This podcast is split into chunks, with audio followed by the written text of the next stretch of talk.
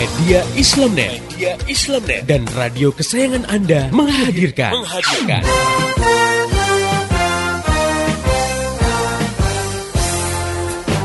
Voice of Islam. Voice of Islam. Voice of Islam. Pastinya di ajang kontes kecantikan itu ada pamer aurat dong. Oh, bener banget, Mbak. Padahal seorang muslimah kan diperintahkan Allah Subhanahu wa taala untuk menutup auratnya ya. Biasanya para kontestan itu kan pasti harus berlenggak-lenggok di hadapan dewan juri. Iya.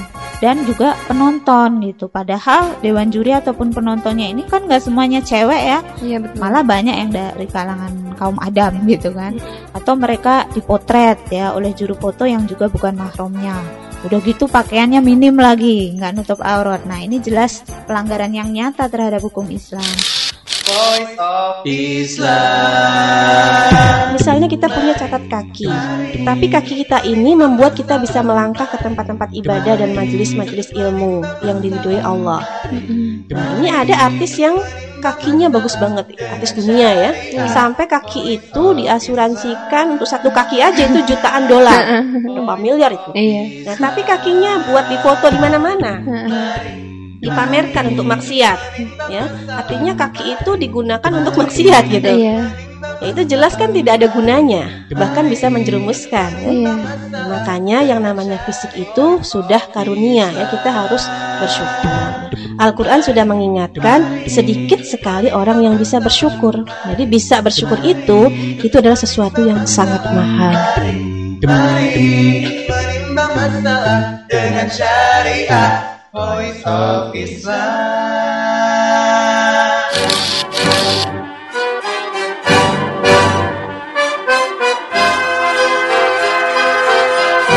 Voice of Islam. Voice of Islam. Voice of Islam.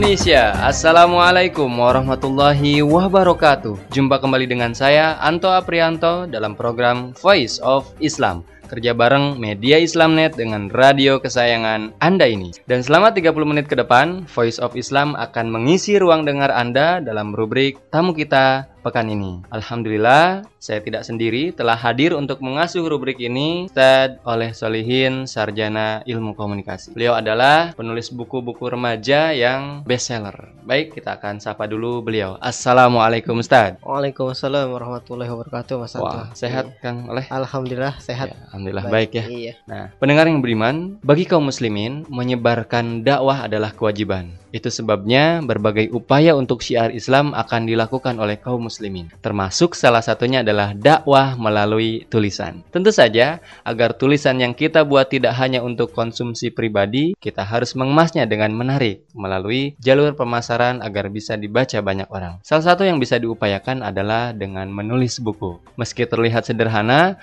namun jika tidak dikelola dengan baik dan direncanakan dengan matang, bisa berakibat pada tidak lancarnya proses memasarkan ide yang terkandung di buku yang kita tulis tersebut. Nah, berkaitan dengan hal tersebut, maka insya Allah pada kesempatan rubrik tamu kita pekan ini, kita akan mencoba membahas masalah tips menerbitkan buku sendiri bersama Ustadz Oleh Solihin, Sarjana Ilmu Komunikasi yang biasa akrab dipanggil dengan sebutan Kang Oleh. Baik, kita akan langsung saja berbincang-bincang dengan Kang Oleh. Nah, Kang Oleh, bagaimana sih sebetulnya proses membuat sebuah buku itu sebelum diterbitkan tentunya? Ya. Iya, terima kasih Mas Anto juga pendengar Voice of Islam di mana saja berada. Berkaitan dengan proses pembuatan buku, ya setidaknya ada beberapa langkah ya yang untuk bisa kita lakukan. Itu yang pertama adalah mencari tema. Nah, tema ini yang harus menarik dan juga unik sebab orang itu akan mudah membaca buku kita nantinya manakala tema-tema yang diangkat itu adalah tema yang menarik pembahasannya. Sehingga di sini kita harus menyiapkan temanya dulu gitu. Apa sih? Biasanya tema-tema yang menarik itu adalah hal-hal yang sangat dekat dengan kehidupan kita ya umum umumnya. Kemudian tema itu mungkin belum pernah dibahas oleh orang lain ya. Atau kalau sudah pernah dibahas tapi kelihatannya orang tetap ingin melihat. Nah, jadi tema itu yang disiapkan pertama kali. Kemudian yang kedua, memilih sasaran pembaca. Kita pengennya pembaca yang seperti apa sih gitu. Apa pembaca anak-anak barangkali kan gitu. Karena banyak juga kan orang yang menulis buku anak ya. Kemudian pembaca remaja, ada juga pembaca dewasa. Nah, dewasa ini bisa jadi dibagi dua nanti sasarannya kita apakah temanya ingin tema dewasa yang pria atau dewasa yang wanita kan gitu. Jadi sebetulnya segmentasi pembaca ini sangat e, banyak gitu. Nah, kita mau yang mana dibidik? Mau tadi anak-anak, mau remaja, mau dewasa gitu ya atau mau orang tua maksudnya udah model kakek nenek gitu kan. Saya pikir juga mereka perlu mendapat informasi berkaitan dengan buku yang akan kita tulis. Jadi terserah kita mau ke mana e, fokuskan gitu kan. Kemudian yang ketiga di sini mencari bahan dan data ya. Nah, tentunya di sini yang paling akurat dan bisa terpercaya dipertanggungjawabkan. Kalau tadi yang tips yang kedua itu kenapa harus segmentasinya harus jelas karena berkaitan dengan kemasan nanti ya, kemasan e, gaya penyampaiannya, terus informasinya harus seperti apa. Nah, di situ memang diperlukan. Nah, kemudian yang ketiga, yang ketiga ini adalah dari sisi bahannya. Bahannya itu harus kuat, harus yang terpercaya, harus yang akurat. Kenapa? Karena yang kita sampaikan itu dibaca banyak orang nanti kan gitu. Dibaca banyak orang. Kalau kita uh, khusus misalnya masalah remaja berarti kan tema-temanya dan sebagainya itu berkaitan dengan remaja dan datanya juga harus yang uh, valid, yang terpercaya. Kemudian yang keempat di sini yang perlu dipersiapkan lagi sebelum menuliskan buku itu adalah nanti kita akan dibawa ke mana sih pembaca kita gitu. Makanya diberikan solusi ya. Solusinya seperti apa ya tentu solusinya harus jelas, jangan yang biasanya jangan menyerahkan kepada pembaca itu malah malah membingungkan nanti seperti film-film saat ini kan lebih banyak ya sinetron lah contohnya ya kalau kalau itu bidang sinetronnya itu sering kali menyerahkan pada pembaca kesimpulannya. Termasuk buku juga sekarang banyak ya. Artinya hanya memberikan fakta memberikan informasi kemudian membiarkan pembacanya memilih. Nah ini menurut saya malah menjerumuskan gitu. Tapi kita harus memberikan solusi yang yang jelas itu. Dan itu jelas tidak bias ya. Kemudian yang kelima nah itu harus ada keberpihakan yang kuat terhadap kebenaran. Jika kita menyampaikan kebenaran Islam ya tentu harus kuat kepada keberpihakannya kepada Islam. Karena ini adalah yang ingin kita sampaikan. Dakwah kalau misalnya tidak kuat ya keberpihakannya kepada yang kita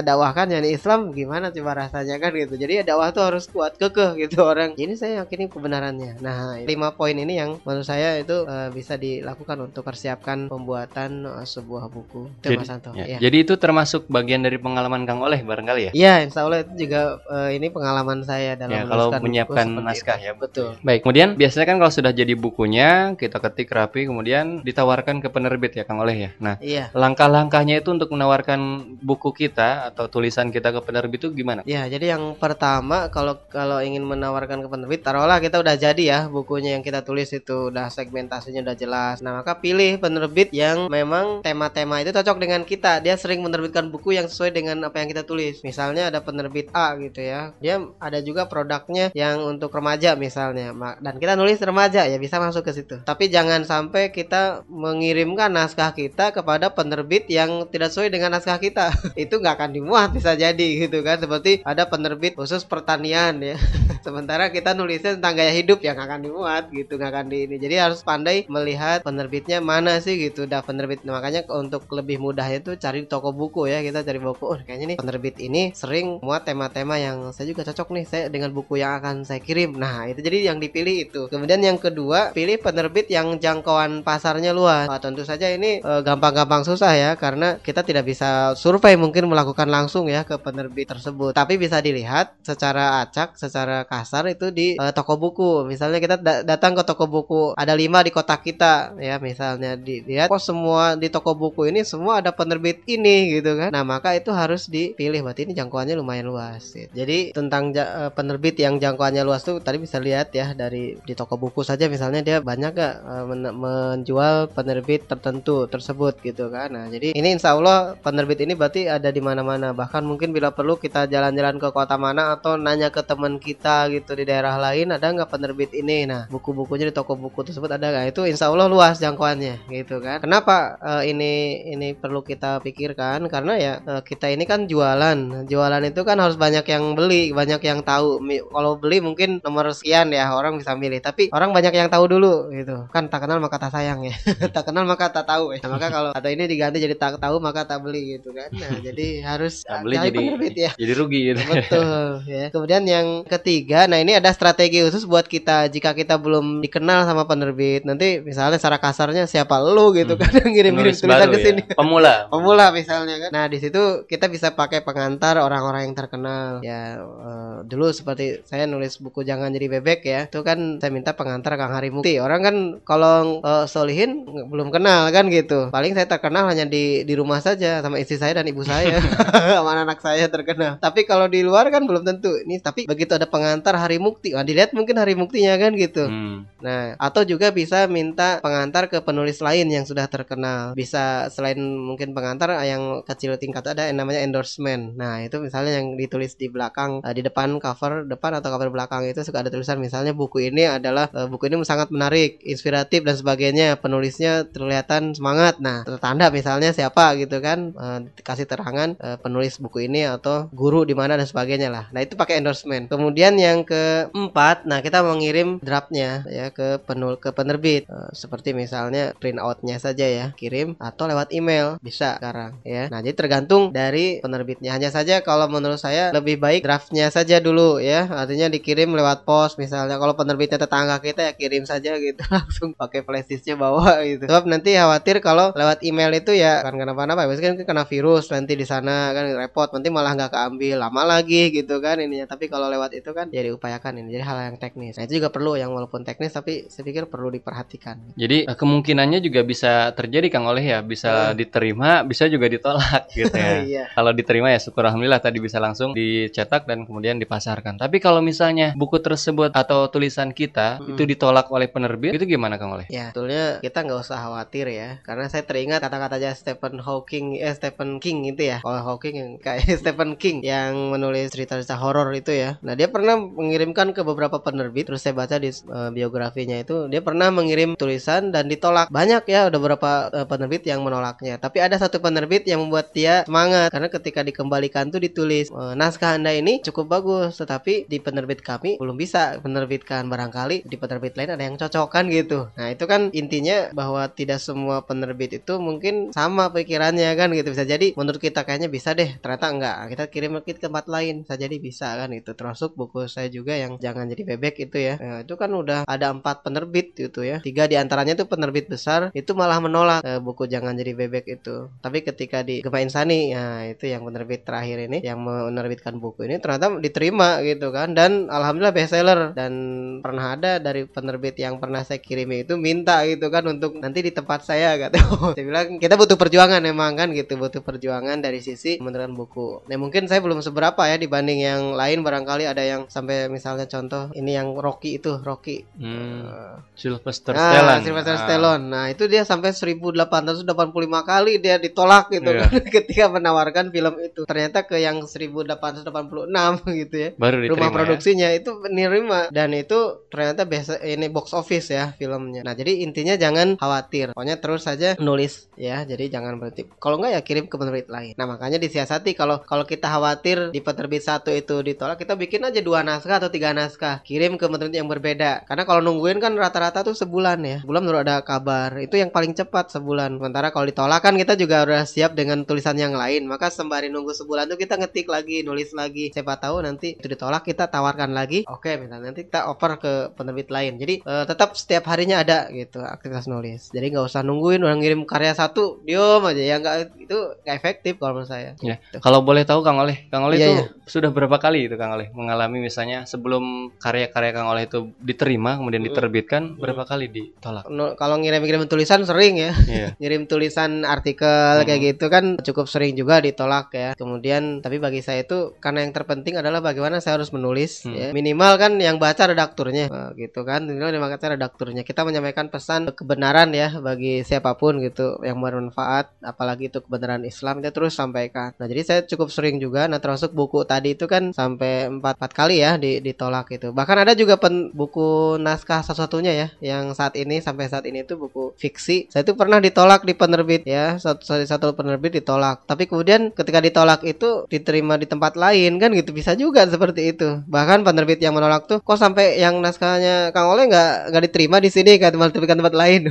udah di sini udah dikirim pak ke sini misalnya cuman nggak diterima. Nah ternyata kan kita percaya diri bahwa naskah kita ya insya Allah baik gitu. Hanya mungkin nggak cocok nggak berjodoh gitu dengan penerbit tertentu bisa jadi dengan penerbit yang lain kan gitu. Nah jadi intinya sih nulis terus gitu. Hmm. Bagaimana kalau misalnya dalam praktiknya ketika kita mengirim tulisan itu ke berbagai penerbit. Hmm. Nah itu apakah ada ketentuan bahwa hmm. tidak boleh diterbitkan oleh dua atau oh, iya. kalau sudah diterbitkan yang lain penerbit hmm. lain tidak boleh menerbitkan gimana itu? Ya, ada itu ada ketentuannya nggak? Ada aturannya ya. Hmm. Artinya ketika kita menerbitkan buku itu biasanya uh, deal ya dengan penerbit yeah. itu kan sudah ada akad ya? akadnya. Akadnya itu salah satunya tidak boleh menerbitkan karya yang sama di tempat lang hmm. yang lain selama masih ada akad ini. Nah persoalannya mungkin ada dua masalah kali, yeah. maksudnya dua dua kejadian yang hampir sama seperti ketika kita menerbit ngirim dua tulisan ternyata dua-duanya dua-duanya diterima. Nah gimana tuh? dua-duanya diterima ya pilih saja salah oh. satu mana yang kira-kira menurut kita uh, eh, ke depannya prospeknya bagus. Dilihat aja penerbitnya, dilihat jangkauan pasarnya gitu ya. Nah jadi nggak usah khawatir ya kalau memang nggak bisa juga ya sholat istiqoroh deh nanti yang mana pilih salah satu tetap nggak boleh dua-duanya. Jadi Baik. harus ada aturan mainnya juga. Nah pendengar yang budiman itu tadi bahasan kita yang baru sedikit ya kita bahas kita uh, gali dari Kang Oleh tentang tips uh, menerbitkan buku sendiri dan saya yakin buat anda pendengar setia pendengar yang budiman pendengar yang mendengarkan Voice of Islam di mana pun anda berada semakin ingin tahu bagaimana caranya untuk menerbitkan buku karya sendiri kita akan bahas lebih detail lagi dengan Kang Oleh narasumber kita setelah kita dengarkan lagu yang berikut ini. Tetap setia di Voice of Islam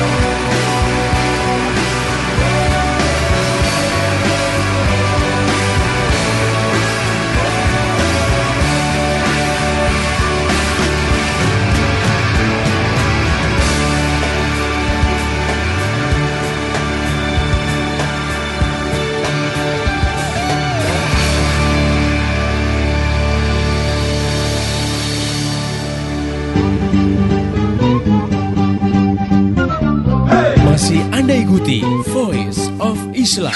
Voice of Islam. Mari, mari menimbang masalah. Mari, mari menimbang masalah. Mari, mari menimbang masalah dengan syariat. Voice of Islam. Voice of Islam. Voice of Islam. Voice of Islam. Persembahan media Islamnet dan radio kesayangan Anda ini. Voice of Islam. Voice of Islam. Voice of Islam.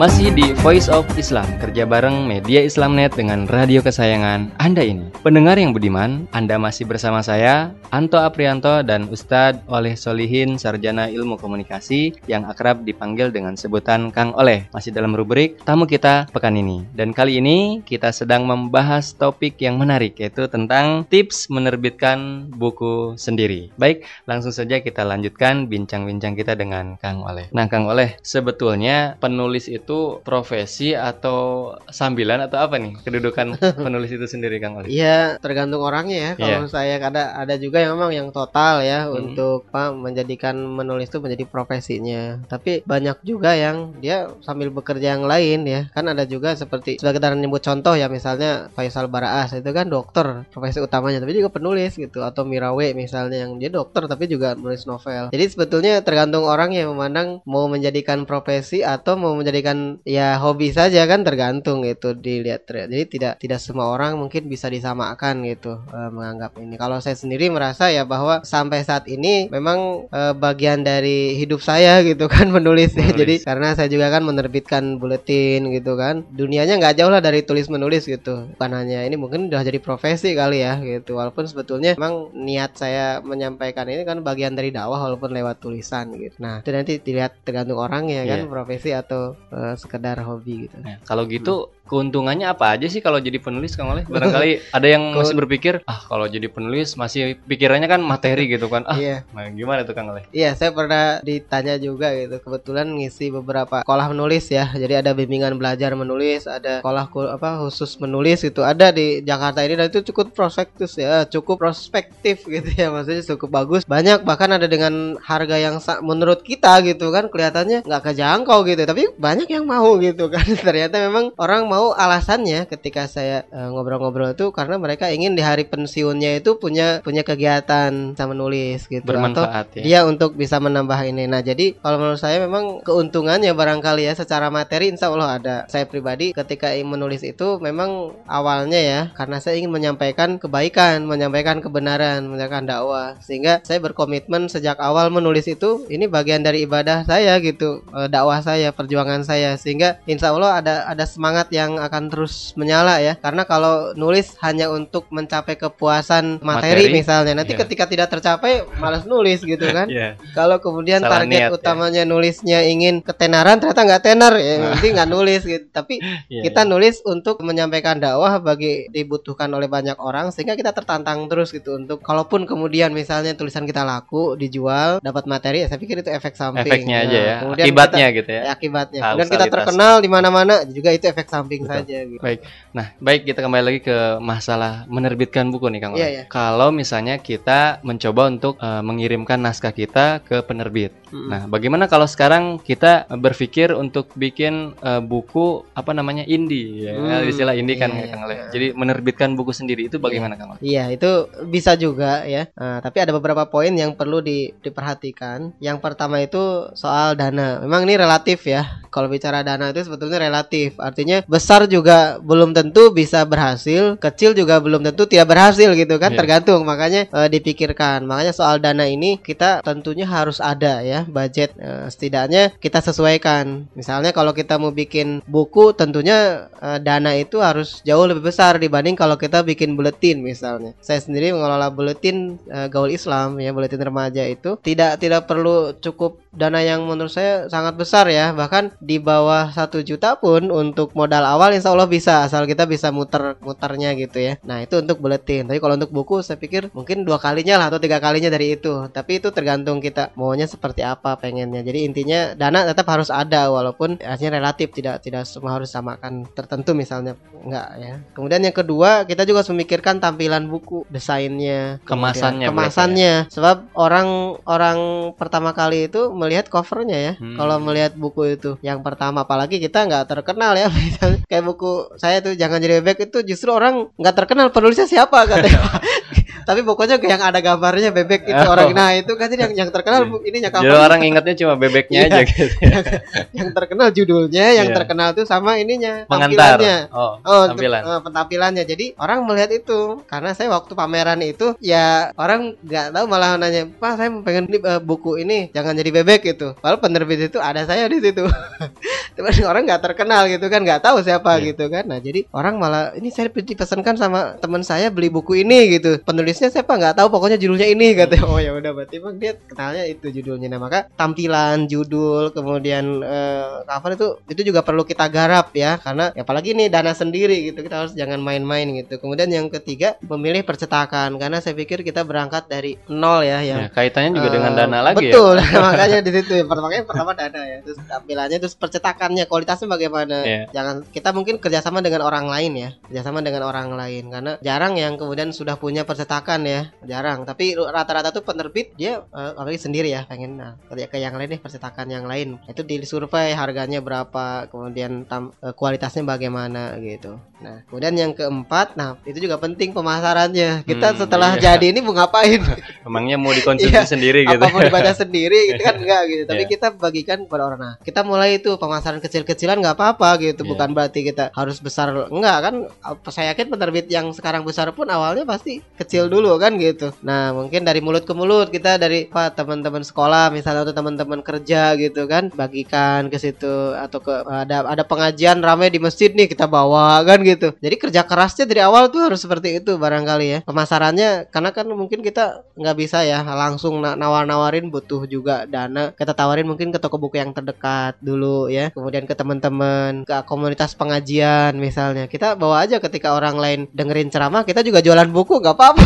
Buku kita sendiri kan gitu. Makanya jaraknya jangan banyak-banyak. Tuh bisa dengan pemasaran seperti itu. Siapa tahu kalau kemudian bukunya bagus banyak ya ini kan kita juga bisa eh, kembangkan lagi. Kemudian yang berikutnya itu distribusi pengiriman. Taruhlah misalnya apa kita mau dat sendiri karena deket pakai motor misalnya atau nitip ke temen atau seperti apa. Dan jangan lupa kita promosi. Sekarang ada promosi yang sangat mudah di internet. Ya orang sekarang banyak mengakses internet kita bikin blog saja gitu atau bikin website murah gitu kan nah kita publikasikan promosikan karya-karya kita buku kita terbitan kita tuh lewat internet insya Allah itu juga mencoba untuk promosi jadi emang kerja kerasnya lebih besar kalau menerbitkan sendiri itu nih Ya. Mas Anto Nah, tapi kan biasanya antara mengirimkan naskah ke penerbit Iya. dengan menerbitkan sendiri ada perbedaan tuh Kang Oleh. ya? oh iya iya Ya, menurut Kang Oleh itu ada nggak sih untung ruginya dengan menerbitkan sendiri atau mengirimkan ke penerbit lain untuk diterbitkan? Iya, memang untung rugi sih ada ya yang Iya. kita bisa lihat secara materi. Kalau ke penerbit langsung, kita kan untungnya itu ya dalam tanda petik gitu. Kita tidak usah mikirin promosi, nggak usah mikirin gimana nyetaknya, nggak usah mikirin distribusi gitu kan. Ditanggung semua kecuali kita mikirin naskahnya udah gitu. Itu barangkali yang yang untungnya, tapi ya ruginya ada juga gitu. Artinya ruginya itu dalam tanda petik juga ya. Kita tidak terlalu lebih maksimal hasilnya karena kalau misalnya nanti jual putus dari penerbit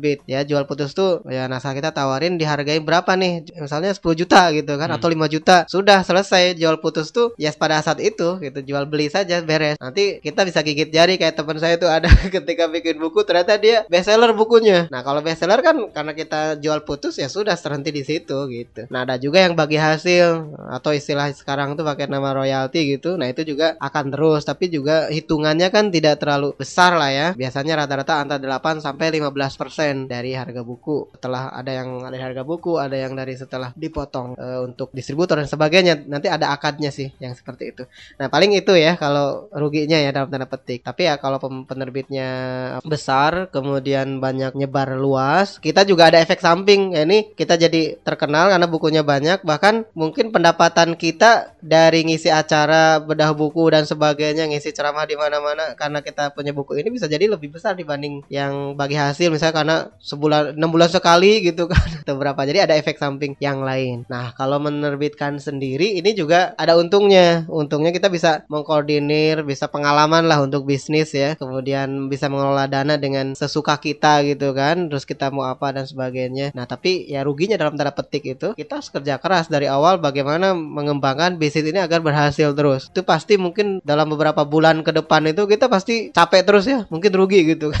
Nah jadi ada ada ada pilihan terserah sih sebetulnya tapi dua-duanya bisa kita lakukan lah kalau memang mau gitu bisa kita jalani Nah, Baik, untuk saat ini Kang Oleh ya. Iya. Itu tem- tema-tema apa aja sih yang yang masih bisa laku dijual gitu kan ke ke konsumen pembaca? Iya, yang paling tidak menurut saya itu ada empat ya. Pertama tentang keluarga, kemudian yang kedua tentang persahabatan, gaya hidup dan dakwah. Ini ternyata tema-tema besar yang menurut saya sangat sangat layak jual ya. Keluarga nanti kan banyak juga kok kalau mau dipretelin kan keluarga bagaimana tentang yang pranikah, tentang nikah, tentang anak-anak ya, tentang hubungan anak dengan orang tua gitu. Nah, itu bisa dibahas lebih detail sebetulnya bagaimana misalnya kehidupan rumah tangga, suami istri dan sebagainya. Itu juga bisa dibahas. Kemudian tentang persahabatan, tentang gaya hidup apalagi banyak sekali gitu yang bisa kita garap dari situ tema-tema besarnya.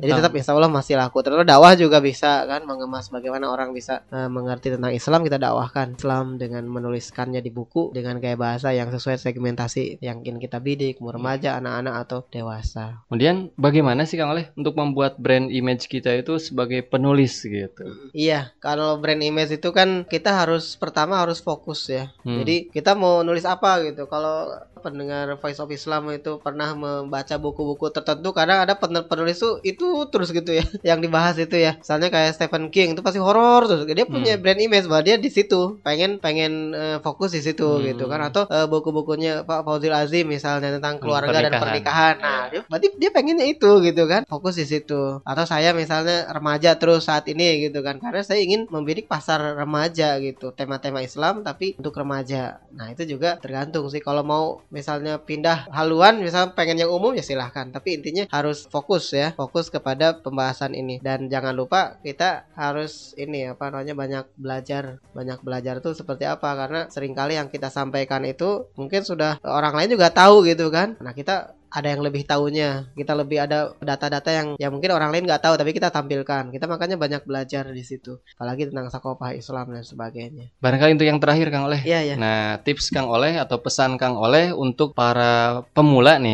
ya yang mulai Hmm. tertarik menulis buku tapi belum mampu menulis buku itu bagaimana caranya Kang?